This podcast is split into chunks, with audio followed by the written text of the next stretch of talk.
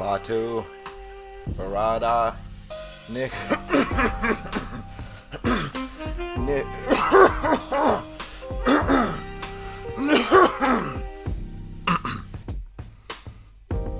Welcome to Black Hoodie Alchemy.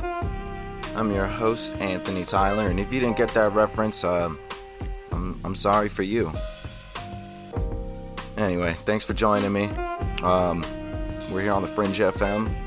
You know, the usual stuff. Check out my books, my website, divemind.net. I got a new UFO documentary that I'm going to be featured in. It's called The Experiences from UAP to DMT. You can go check out that trailer on YouTube there.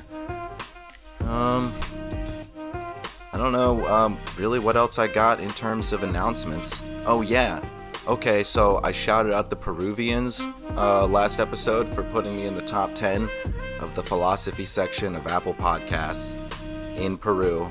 Uh, for the whole like release I've done so far, every episode stayed in the top 10. Might have dropped to 12 or something like that. But after my shout out last episode, um, I dropped to like 20. Thanks a lot, Peruvians. You really dropped the ball there. I'm joking. I don't really care. Um, but still, still, what's up with that, man? I figured, uh, you know, calling attention to something, it either increases it or fizzles the whole thing out. So, all right, all right, lesson learned. Okay, let's get into shit today. We're going to talk about paranormal activity. A 21st century demonology 101, if you will. Poltergeist, possession, standard hauntings. We're going to talk about a little bit of all of that. And uh, this is going to be very much uh, the crossroads between superstition and unexplainable phenomena and, you know, actual empirical sciences. We're going to get into some pretty serious, um, meaty food for thought here. And we're going to get into some stories as well. Uh, we're going to talk about the Church Street poltergeist. We're going to talk about the Ernie Rivers poltergeist. Uh, and we'll probably talk about the uh, exorcism of Anneliese Michel.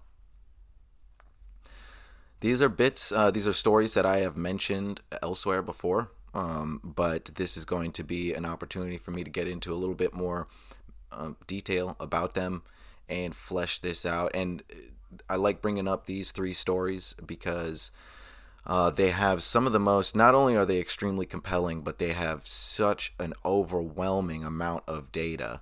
And some people say, why and these aren't like exactly super well known stories either. The story of anneliese michel i mean that became the inspiration for the exorcism of uh, emily rose so that's a bit more that's a bit more well established but um, these other two stories while they've have a lot of documentation and received a lot of attention at their time they are a little bit unsung uh, today uh, just in the sort of get lost the needles in the haystack of everything else going on. Um, but so people will say oftentimes why are we still talking about this story in particular? You know so many people know the you know like take ed and lorraine warren you know the people that inspired the the, the conjuring movies.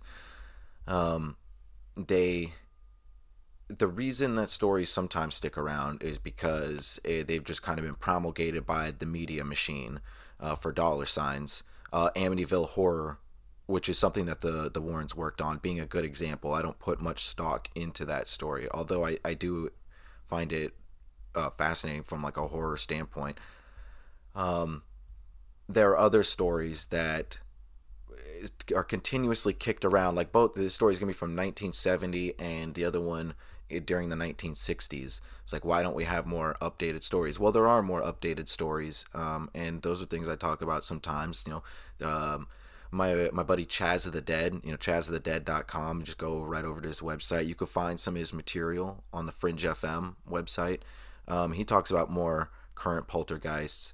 Um, there are plenty of people, but there are some stories that just have so much meat behind them that uh, that in and of itself for record keeping is fascinating, and also the fact that um, um, the especially in these two ex- uh, cases I'm going to bring up, everyone was so everyone was so consistently unwilling and nervous about any sort of attention. Um, that brings a lot of uh, that gives them a, a, bit of storytelling clout, so to speak, especially when it's just really truly authentic.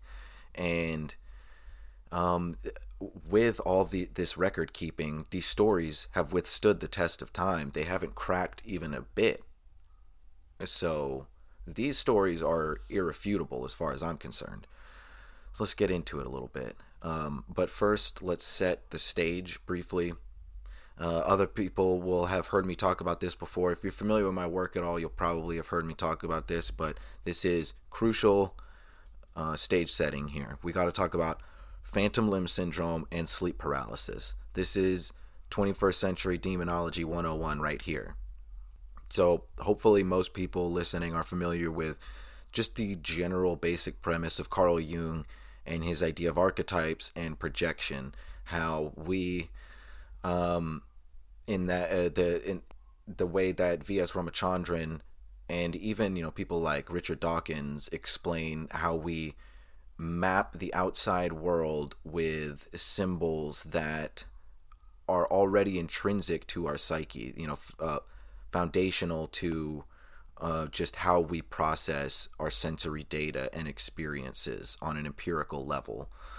Um, you know, these things, our experiences, the raw data of our experiences has to be processed by the conscious mind in some way, and that ultimately through um, evolutionary as as evolutionary psychology lays out very clearly um, this is done through exchanges of symbols.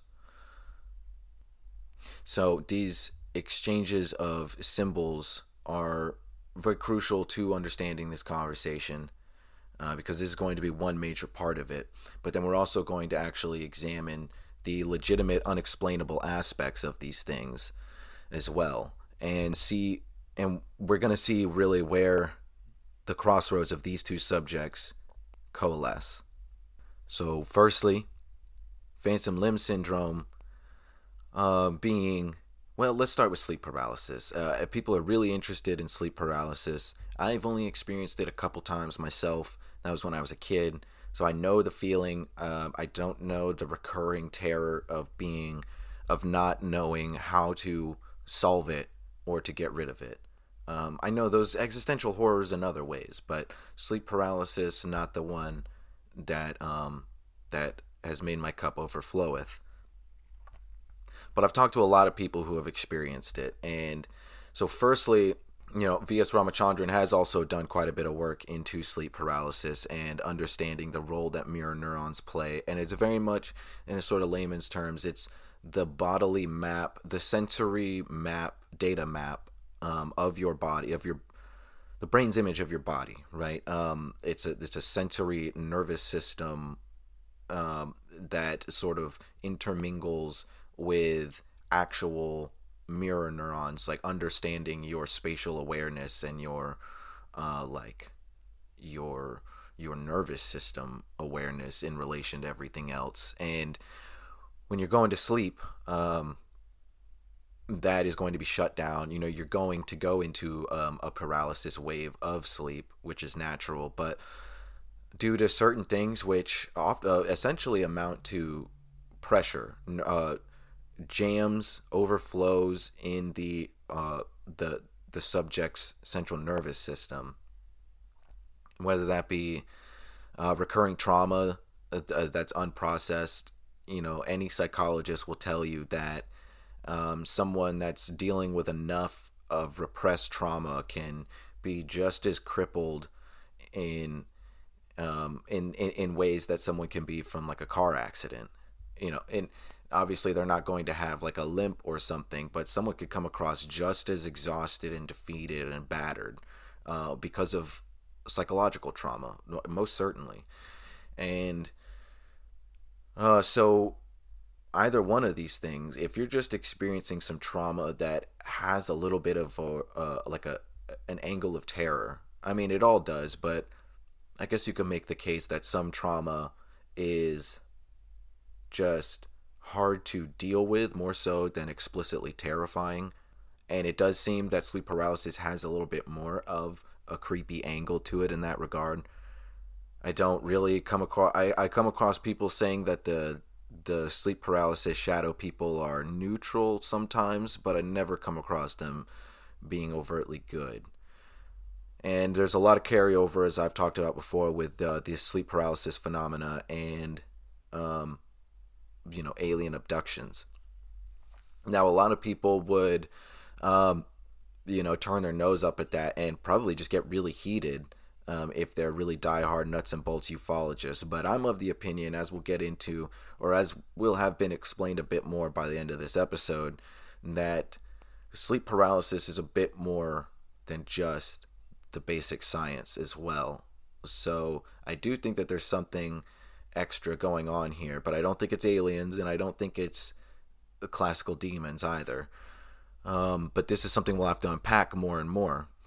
So what we can see here though is that there is when the body is going through this uh, these different traumas um, we reach a certain snowball effect in the sleep process where uh, our sleep process gets jammed and even though we enter a, a the, our physical body enters a, a sleep paralysis state a natural one the, the brain and the nervous system are doing different things and things become disoriented and you start projecting your your bodily map elsewhere. Um, it's a real malfunction of the system.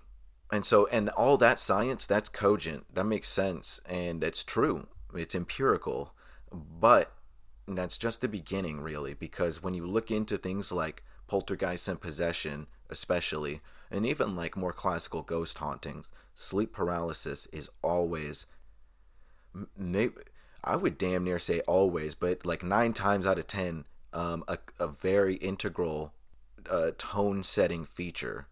It's always at the it's it's something that helps kickstart a lot more paranormal activity and it's also something that helps maintain a certain level of intensity during the rash of paranormal activity. And it seems to note some sort of conduit. You know, if someone is experiencing sleep paralysis during paranormal activity, it does seem to uh, suggest that that person is the focus right? Fairly obvious, but still worth mentioning. But is everyone that experiences sleep paralysis experiencing paranormal phenomena? No. No, because we just broke down the science there. So a lot of the times it's just that science, and it's just in this more psychological Jungian sense, us um trying it's almost like the uh the body sending out signal alarms. Um in a way. It's the cup overfloweth with trauma, and so the overflowing are these alarms, and it's, sleep paralysis and its um, hallucinations are definitely signs that not just you need better sleep, but um, shadow work. No pun intended, and I'm not being cheeky there. I mean it very, very genuinely. It's time for some shadow work. Uh, and, and no fault of your own no fault of your own at all. Everyone's got to go through it at some point, and it manifests itself in different ways for different people. So that that's sleep paralysis in a nutshell to start out with. Phantom limb syndrome um, is something that first off you don't have to be an amputee to experience phantom limb syndrome. You can actually be born without limbs and experience it. So it's something genetic and evolutionary the the body has this sensory map um, at like integrated into its human brain into how we process things. And when you don't have them um, it could leave gaps. And and so when people oftentimes when they have phantom limb as many of you know they experience a stiffness uh, they, they experience first off a limb um, in the place where there shouldn't be and they experience a cold stiffness almost as if they have a dead, inanimate, like rigor mortis limb attached to them. Is truly what it sounds like, and it sounds uncomfortable and painful, tense, tight, itchy, clammy, very weird, very strange. Um, and especially since you, uh, you can be born without them. That part always sticks with me. Um, but so, as I've mentioned before, V.S. Ramachandran figured out that in most cases, um, he, he found that by creating this this mirror box uh, of angles, he could reflect a person's intact limb into the place where their limb was missing, and found that if they moved the reflection, they experienced uh, full relief. They knew what was happening. They were not being tricked on a conscious level, but their unconscious mind, the very biology of their brains, was being tricked. And they found significant relief. They found the animation of their limb took all that cold stiffness um, and and really brought them relief. And over time, many patients said that like going to the gym, um, the more they did it, the more their phantom pain would go away, and oftentimes their phantom limb would shrink. And in one case in the book, um, that uh, Phantoms in the Brain, V.S. Ramachandran talks about a man that through exercises managed to shrink his phantom limb until it just became little fingers coming out of his shoulder. And that's that was the genuine sensations that he experienced. But at that point, he couldn't figure out angles to get his fingers up to his shoulder to continue to shrink the limb so he just had to stick with it like that. But he said thank you to the doctor anyway. He said these weird phantom fingers are better than a whole phantom appendage. So great work. That is weird. These are books in, or these are studies done in neuroscience. This is not some Native American shaman here. Uh, but it sounds like some like rain dance, shaky sticks shamanism. You know what I'm saying? we're going to talk about some stories now that I've already mentioned, and I think you're going to see how quintessential all this legwork is that we've been talking about, with also the the asterisks that um, it's just been such a recurring theme throughout all of modern paranormal investigation, especially with poltergeists and um, possessions, that these things often focus around adolescence poltergeist more so than anything. And with cases of possession, uh, it's not like you find those in a majority of adolescents, but you find, I would say, probably half. Like an, an overwhelming portion of the statistics is adolescent. And with poltergeist, you have just an overwhelming majority at large being adolescent. Um, children going through puberty, you know, first starting, um, or going through the biggest throes of it. Uh, very much carry from uh, or, or written by Stephen King esque. Uh, you know, that's where he got the idea. So uh, we're going to talk about the Church Street Poltergeist first. Okay, in St. Catharines, Canada, like a little less than 20 miles outside of Niagara Falls on Church Street, in an apartment that, um, for I think it's closed now, but for the longest time afterward was a pizza place. Um, 1970, the Page family starts talking with a police officer uh, that um, I've heard that the Page family called him, and I've also heard that he visited because of a different call, and then um, the Page family got a hold of him. Either way, regardless, the only reason the Page family started talking to him was because he was there, and um, they they had just moved in, and they'd only just like finished unpacking. They'd only been in for less than two weeks or so, um, and strange phenomena had started to occur. And it was focused around their 11 year son, Peter. Now, not quite going through puberty yet, but definitely in the beginning stages um, or gearing up to it. And also, this doesn't have to be centered around puberty, but uh, the real puberty in and of itself is like a total upgrade of the body and the central nervous system. So this all really stems from my whole spiel there about trauma and the nervous system and the cup overflowing. Um, and that just being the beginning of the trail and us not fully knowing where it leads from there. So, Officer Crawford, at, at, by the end of this, there are six officers that uh, would claim to witness paranormal events, including the family's lawyer, uh, a local priest, and other clergy, um, to, like doctors, and innumerable friends and family. Um, and this also Um, at one point, this was we'll get into the phenomenology a little bit, but I'll set the stage a little more. Uh, that seems to be like a phrase I love saying now. I gotta stop. Uh, stage setting over here. Um, so this was uh, like a 28 day event. It stopped as abruptly as it started, and uh, it baffled everyone. And the police even uh, came in with a whole group of people. In fact, a lot of the people I just mentioned in that list there were part of this little group that came in to uh, do audio and video recording. And this is in 1970, so this was a lot of equipment. This was a whole ordeal, and it was all tucked away with a police report. Uh, that eventually was uh, leaked to, or not eventually, pretty quickly um, was accidentally leaked to the press somehow. I don't know the details on who did that. I don't know if anyone really knows. But uh, and then it became the classical definition of a media circus. Uh, you know, um, uh, uh, reporters trying to dress up in disguises to get into the house of the people. Um, people in droves outside trying to get a look at any sort of crazy phenomena. Doctors, researchers coming, uh, but the family wanted none of this. They wanted no attention other than they wanted their lawyer, they wanted some doctors to try and understand the situation, and they wanted the police to document it. So, what happened during these 28 days? Well, quite a bit. And we'll start by reading a quote from um, the sergeant of uh, the police report and who um, oversaw this investigation. Again, this is straight from the police report, which um, this, uh, like the official uh, report that I'm reading from here was not released until decades afterward, but there were the other leaks.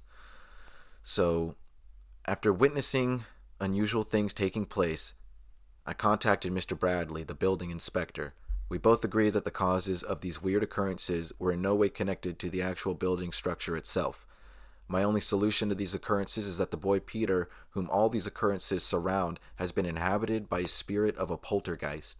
Briefly, the boy can't sit on a chair without being thrown off, and items are hitting him for no apparent reason.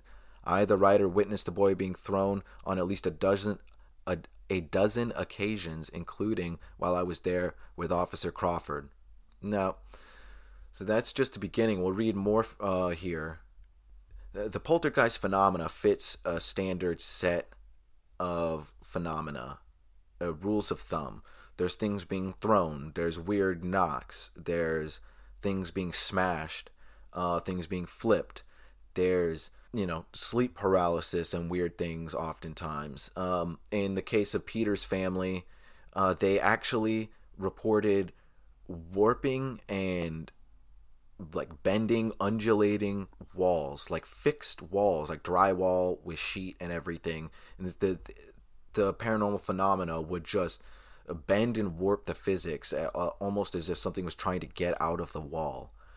Um, you know, they're like heavy furniture would be flipped over on top of the child in front of lots of people uh, in such a way that would like flip out from under him and land directly on top of him like not even ways physically possible even if the kid had managed to want to do that on purpose um, what else uh, the, officers um, talk about how whenever the kid would walk through the halls of the of the apartment, um, the the pictures on the wall, the, the framed pictures would swing and wag like a dog wagging its tail to to see its master come home.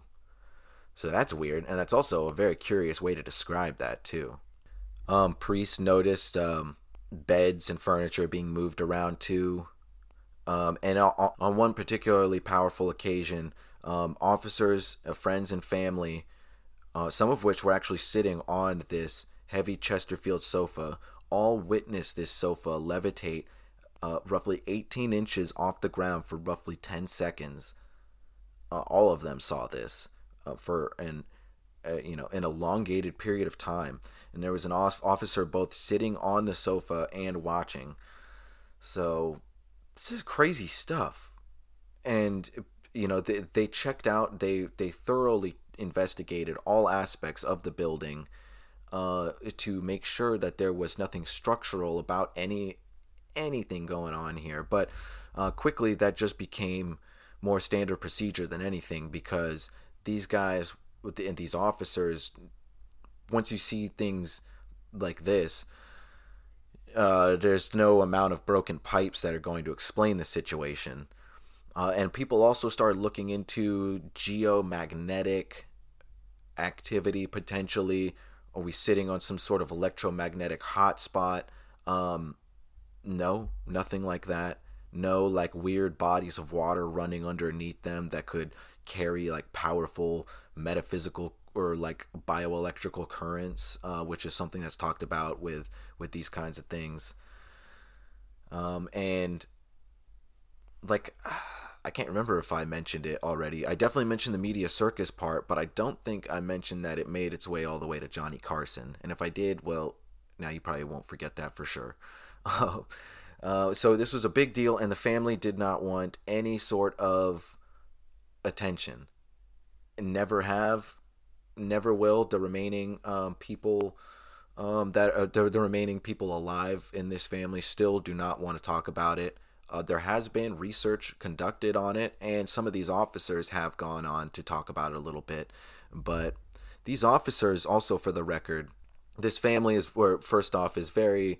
They're not known to be into. They're definitely not like Ed and Lorraine Warren they're not showmen. They're very quiet, regular people that want to keep to themselves. And these officers are very hard nosed, genuine, long-time officers in these communities with established reputations for being good people and also not being interested in any of this stuff. They just stumbled across it. Okay, so none of these people like showed up out of the blue and made fat media deals or anything like that, which is what um, you can see a lot going on with the Amityville Horror.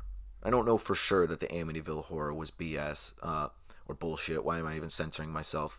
But I'm pretty certain, as are most people at this point. This story, however, holds um, a lot of legitimacy and has uh, stood the test of time. You could go find some of the uh, the interviews with the police officers online. You can also find this police report online. And let's see, we're going to get into the break here fairly soon, but before that, you know, I don't even think we're going to get time to get into the uh, the fine details of the possession of Anneliese Michel, but uh, we'll see. We're definitely going to talk about, uh, or the excuse me, the first recorded, um, the first uh, reported um, project housing poltergeist in America in the early 1960s. Uh, a very also very trippy story. And the reason I'm so fascinated with the Church Street poltergeist, or mostly, is because of the police documentation. Uh, the Ernie Rivers story has a lot of documentation as well, not specifically related to the police, uh, but it also has a lot more backstory, a lot more insight. And so the the first story there was an interesting one you maybe uh, have not heard before to show you that these things are documented uh, more often than the skeptic might think. And this next story is really going to help articulate more than the first some of the mechanics of poltergeist phenomena and paranormal activity at large. Um, and also, you know, fun fact I don't know how many people know this, but before we get into the break, uh, famous um, psychoanalyst Carl Jung, you know, the one to develop analytic psychology and the idea of archetypes, he actually was known to experience poltergeist phenomena, not directly, but some of his family while growing up. It was one of his cousins, I believe. And that's talked about, um, it, at the very least, by uh, researcher Colin Wilson, among others. All right, we might as well jump into the break here. This is Black Hoodie Alchemy. I'm your host, Anthony Tyler. Uh, I hope everybody sticks with me through. We're going to talk about some pretty crazy shit after this.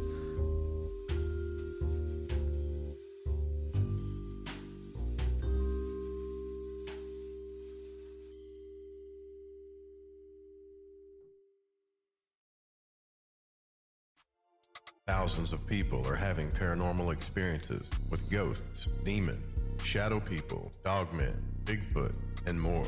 Their stories need to be told, and they are being told. Dark Waters, the renowned storyteller, invites you to join at IamDarkWaters.com For just a few dollars a month, you can listen to some of the most hair raising and compelling stories on the planet. You'll have access to real life stories told by Dark Waters, thousands of hours of content. Their encounters are being told and told by the best at IamDarkWaters.com. Listen to stories like The Rabbit Man, the Dogman encounter in Silas, Alabama, The Man with No Face, The Other Woman, A Day Ahead of the Devil, Dogman Murder in Hurricane Ida, even a story of someone trying to kill a dogman. Louisiana Water Demon Stories. Sign up today and become a member at IamDarkWaters.com. That's IamDarkWaters.com.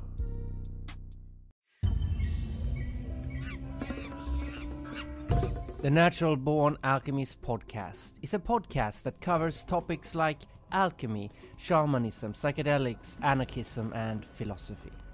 Join Alex, that's me, and a multitude of guests on a quest to discover the nature of reality, of spirit, and of consciousness. Each episode will also introduce you to new music that you might never have heard before. You can find the podcast on most platforms. Simply search for Natural Born Alchemist or go directly to naturalbornalchemist.com. There you'll be able to find all the social media links as well. Freedom is in the mind. Listen. As we explore the mysteries of the universe, the unknown, high strangeness, consciousness, and our human potential, Lighting the Void is an eclectic program that strives to ignite the late night with stimulating conversations. Join us on The Fringe FM.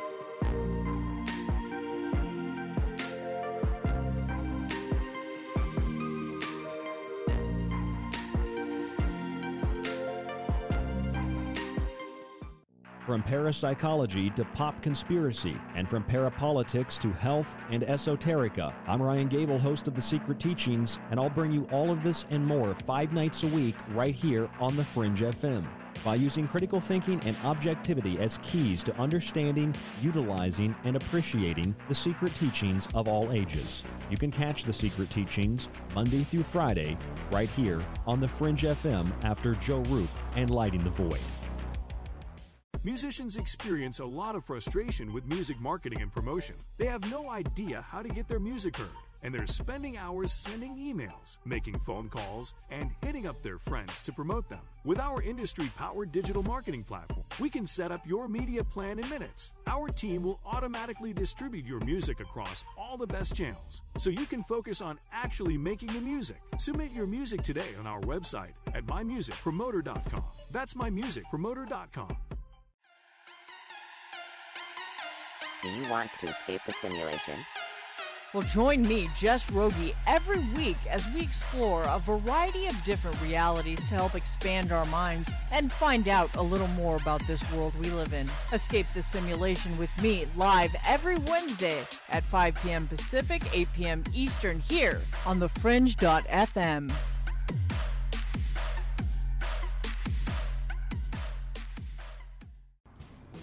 Yohoy there, it's Gigi from Shift Happens, and you're listening to the one and only Fringe FM.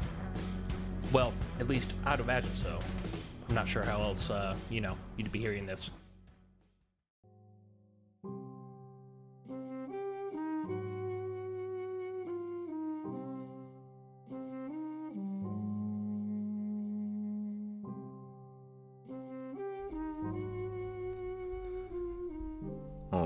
Thanks for sticking with me through that break here, folks. This is Black Hoodie Alchemy. I'm your host, Anthony Tyler, here on the Fringe FM. And let's dive right back into it, shall we?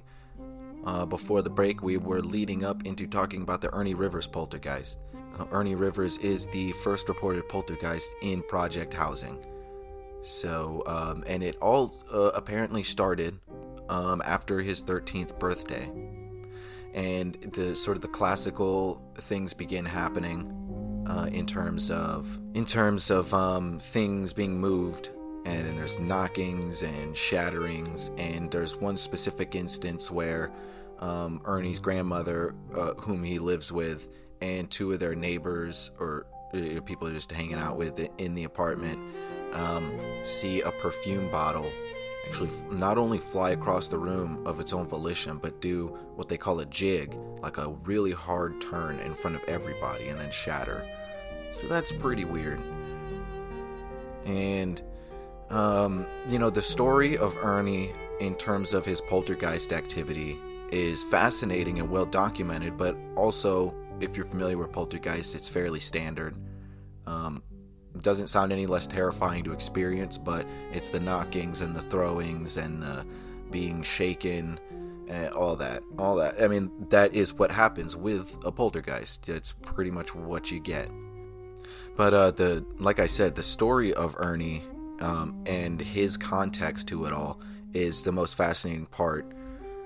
Now, and and also, so before I get into Ernie uh, as a person, I will say that um, this is another one that received so much uh, media attention eventually that oh, what was their name? The Herrmanns, the people, uh, the family that experienced the poltergeist that became the inspiration for the movie Poltergeist.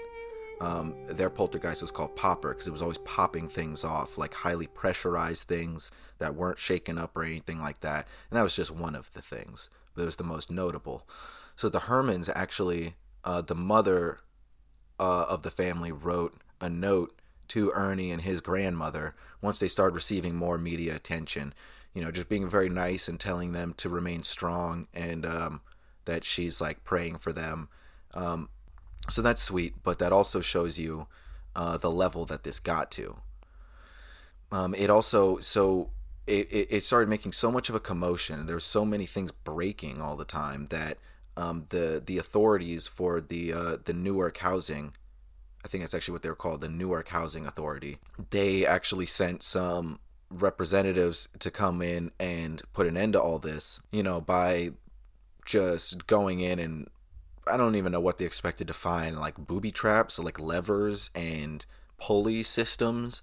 I don't know, but they were going to figure something out. And long story short, by the end of it, you know, they came in huffing and puffing and being all rude to um, Maybelle and Ernie. And, and by the end of it, they were genuinely convinced that there was a poltergeist. And the housing authorities actually brought an exorcist onto the payroll to try and help uh, alleviate the situation, which it did not. So wow, yeah, and then the the housing authorities even talked to the paper and reporters about it. So this really started to blow up, um, as these things tend to do. And um, Ernie was eventually Ernie was eventually brought um, to the attention of J.B. Rhine, uh, which is for anyone associated or uh, interested in paranormal phenomena. You definitely know that name. He ran for many years the parapsychology department of Duke University and is responsible for um, investigating a lot of the stories. You know, these stories would blow up on their own. Um, so they they it wasn't like Rhine was like the Warrens coming into a story and then giving it a bunch of media attention to kind of latch onto. Um, he was um, going and trying to find the interesting realities in or debunk the the stories of these burgeoning media tales of poltergeists and paranormal activity. So I think uh, JB Rhine.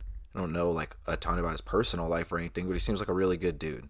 So he came and in, in a lot of these stories, I think he, if I remember correctly, he went to see the Herrmanns as well. But if he didn't, he went to see a lot of these uh, prominent poltergeist cases of the era.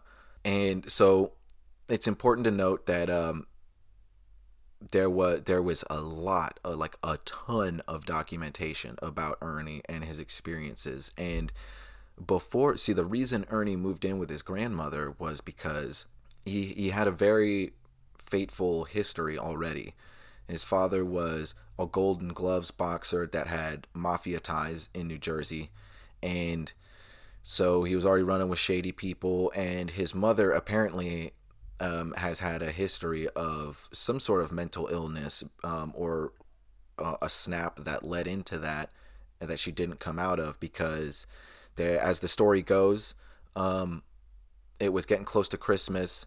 Uh, Ernie's father, all he had left over in terms of money was a little bit for some Christmas presents for Ernie, but his mother, uh, Ernie's mother, was very sick and she needed to go to the hospital. Ernie's father did not want to bring her to the hospital because he wanted presents for the kid, and uh, reportedly by the end of the argument said, "You're just a doctor's bill to me." Um, and so, but she never made it to the doctor anyway because evidently she had a dream that her husband killed her. So she woke up in a dreamy stupor that was very trance like, reportedly, and asked her husband something like, What do you think of me now? I can't remember the exact one, but, uh, um, and just shot him point blank. And also, the story goes that Ernie saw the death of the execution of his father in a reflection angled by two mirrors. Interesting, right? So that means that he saw in the reflection of a mirror the reflection of a mirror catching his father's death. And for anyone that uh, understands the history of paranormal or esoteric, like mystical phenomena, mirrors are a very big thing about how if you back mirrors uh, up against each other, you can start to create portals. You know, that's something that um, what was it? Not Get Out. Is that movie that Jordan Peele did about the funhouse mirrors? Um, you know what I'm talking about. I'm not going to fish for the title in my head, but it, it he was just playing on an old archetype there. Um, this whole idea, and it's the same thing as V.S. Ramachandran with his phantom limb thing. There's actual science behind this. It might not be as literal as opening up portals to the spirit realm, but we are dealing with um, non physical, empirical phenomena that's literally just tricks of the brain, tricks of our neurology radically affecting our our existence and our our experiences and, and our our experiences of our environment and our internal life as well. So I, I find that to be really fascinating that that's a piece of um, Ernie Rivers' origin. So there's some sort of um, insinuation that Ernie opened up a portal by witnessing that and was either forever attached to the spirit or the soul of his father in that way, haunted by it in that way, or uh, perhaps Ernie just simply opened up some sort of mimetic portal in his own brain, a gateway of symbolic regression and nervous system activity and and we'll build upon that a little more uh, because this is something that um, J.B. Rhine and his uh, staff of researchers are interested in, and they're very much looking into at this time, uh, trying to flesh out this adolescent nervous system paranormal angle. And that's essentially the conclusion that they come to. Although they they do a lot of interesting philosophizing and data collecting, and essentially, like if you want uh, some sort of climax to the end of J.B. Rhine's investigation here, he is very much the reason why we have this sort of idea of adolescence and nervous system energy. But, you know, interestingly enough, like it's not like Jung or V.S. Ramachandran were influenced by this guy, uh, not to my knowledge at least. So there's intermingling uh, disciplines of science here um, that are all starting to coalesce, if you understand what I'm saying. Um, but yeah, so, but they didn't really help Ernie much. And in fact, Ernie was just kind of left to his own devices in terms him and his grandmother in terms of dealing with this. And eventually, as these things do, people just are driven insane or they wait out the storm and things eventually die out. And that's what uh, they they did here. It just got to a point where, um, especially without any sort of legitimate climax or concrete answers, there's only so long a media circus can keep up. And so these things just kind of wane. And Ernie's left with less and less poltergeist activity, but still uh, phenomena all the same. And it's actually um, his mom ends up breaking out of prison at one point, so that's got to be stressful for him. And I believe it's going on during this poltergeist stuff because this happens for years anyway. Um, and yeah, so very traumatic childhood, and the uh, the doctors note that Ernie has a very repressed anger, and he's not a violent kid.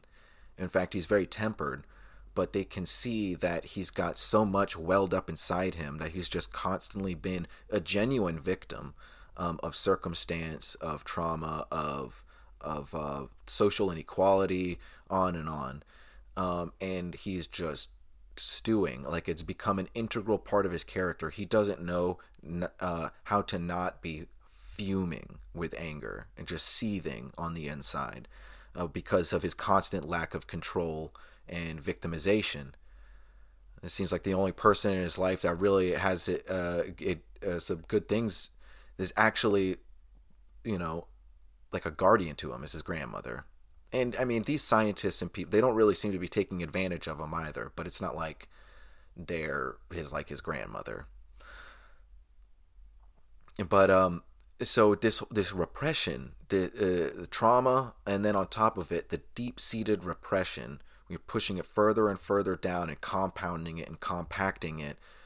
Um, and not to mention the whole adolescent thing in here. This very much seems to very map uh, or to go tit for tat with the whole central nervous system and trauma angle. And then when uh, Ernie's puberty starts to taper and plateau, things start to wane but actually, interestingly, in the case of Ernie Rivers, it it's apparent or it's reported that it never fully went away, and he, and he went on to have uh, some children and a wife and a regular life. Uh, so hopefully he enjoyed himself. It sounds like he did well enough. But even his wife um, is uh, reported to have experienced some um, poltergeist-like phenomena from time to time in the house, and Ernie was very dismissive of it. Always, just uh, go back to bed, whatever. Don't worry about it. So kind of like a New Jersey project, um, 1960s Sixth Sense, Haley Joel Osment sort of thing in a way. Very strange, very strange, and very true story too. You know, you could be as skeptical as you want, but all of this is documented. I don't know what you how you want to re- refute that at this point. I truly don't. And I think I've done a pretty reasonable job giving some good stories and explaining why uh, the, the, the mechanics of paranormal activity. Um, with the root of this being the poltergeist, obviously. So, um, and I know I mentioned Anneliese Michel a little bit. So we got a little time, so we'll talk about her a little more. Uh, but we're gonna have to bring her up in our demonology episode. That is going to be a kind of part two to this. Uh, I'm not sure when that'll be, but that'll be before too long. And Anneliese Michel is very, very interesting. and also very sad um, because it plays into you know she was also experiencing sleep paralysis um, and uh, the whole central nervous system angle very much builds into this whole possession angle because uh, she was also experiencing severe temporal lobe epilepsy um, and temporal lobe phenomena epilepsy included is something we talked about in the last episode, and it's something we'll talk about more because the temporal lobe seems to be a strong focus for not only processing um, emotional data and like philosophizing in many ways, but it's just kind of like a core component of the mystical or religious or even just surrealist experience. Um, and I, I think that very much gets into, you know, just unexplainable phenomena at large. And um, Anneliese Michel is another case where eh, there's so much documentation, uh, not only with local, you know, friends and family uh, and, and, clergy, but also um, uh, to doctors and neuroscientists and specialists. Unfortunately, not enough of them, but uh, she was going to some real specialists all the same. So we know a lot of concrete things going on in this situation. And um, Anneliese's case is also something that went on for years. Um, and I'll go ahead um, and read a, um, a, really concise bit written um, by a journalist of the Washington Post about uh, the court, like the whole unfoldment of uh, of Anneliese's um, exorcisms, because she eventually died. She was not saved from the exorcisms in the end, and it's very tragic. Uh, so, quote, according to court findings, she experienced her first epileptic attack in 1969 and by 1973 was suffering from depression and considering suicide. Under the influence of her demons, Michel ripped the clothes off of her body, compulsively performed up to 400 squats a day, uh, crawled under a table and barked like a dog for two days, ate spiders and coal, bit the head off a dead bird, and licked her urine from the floor. Uh, by 1975, Michel was asking for an exorcism. Uh, the Reverend Ernst Alt and Arnold Renz performed the rite 67 times over the first half of 1976. Some of the sessions took up to four hours, and 42 sessions were recorded on tape. And you can still hear um, those tapes online to this day, actually. At least many of them. I don't know about all. So this is just the tip of the iceberg here. There's so much more data to sink your teeth into here. It's crazy. So there's really something to be said for this whole central nervous system angle. And this is very much the thrust of my books, um, or my book Hunt Manual, and a little bit of Dive Manual too, but Hunt Manual especially. So if you're interested in this episode, definitely go check out that book. I also have some excerpts of it on my website if you want to check those out for free. Uh, but I mean, yeah, shameless self advertising. This is my show, and also I'm being serious. Like if you, there, I, I go in a lot. I go a lot further with these ideas in that book. And it is here that I invite you to recall some of the subject matter from the past episodes that um, we've already talked about here. I mean, really, every single one of them. You know, from the origins of uh, humans, you know, in that Manly P. Hall quote in the first episode, to uh, talking about the deviations in mysticism and spirituality, like the terrible deviations we get with um, Adolfo Constanzo and the Narco Satanists, as well as uh, Taylor Helzer and the Children of Thunder. And even in last episode, uh, we talk about uh, the human need for belief um, in general, but especially in an afterlife, and how that actually is integral to our adaptation process and um, a, a whole host of things. And it really ties into this whole nervous system thing. This is a quintessential part. Is this is the adaptation process in effect? Is human beings using the tools that they have to explain and process the world around them in the best ways they know how to? And it's not perfect science, but we can see the breadcrumbs of empirical sciences here. Uh, but the human experience isn't um, a cookie cutter thing. It's a very shake up kaleidoscope and just see what comes out and it'll it's the same kaleidoscope but it's a different picture every time. And even with these cult leaders we can see that there is some weird malfunction or deviation of their mentality and essentially um, their nervous system, how their body is geared towards stress and trauma, and how they engage with stress and trauma and integrate those things or like their lack of integration. So, um, and also the Dr. Seuss Midnight paintings that we talked about in the last episode talk about processing um, nervous system tension and even potentially trauma and this is empirical where this is the trail of breadcrumbs in effect. Um, and again if you didn't go check out those dr seuss midnight paintings you really should. Go do that. Um, but i guess you know this is going to wrap it up for this episode. I appreciate anybody listening. Um, peruvians represent. You were doing so good earlier and now i'm dropping in your charts. Disappointment. Uh, no joking joking. I appreciate anybody listening and listen whenever you want you know um, check out Dive Manual, Hunt Manual, my website, divemind.net, uh, the UFO documentary from UAP to DMT. Um, what else? I think that's pretty much it, folks. Next episode is going to be, uh, it's going to be the week of 420, cannabis holiday, so it's going to be a drug themed episode. I'm very excited for it. I hope you are too. Uh, after that, I may take like a week break. Uh, I'm to be getting some guests before too long. I got some really good stuff cooking that I'm very excited about, um, collaborations with other people.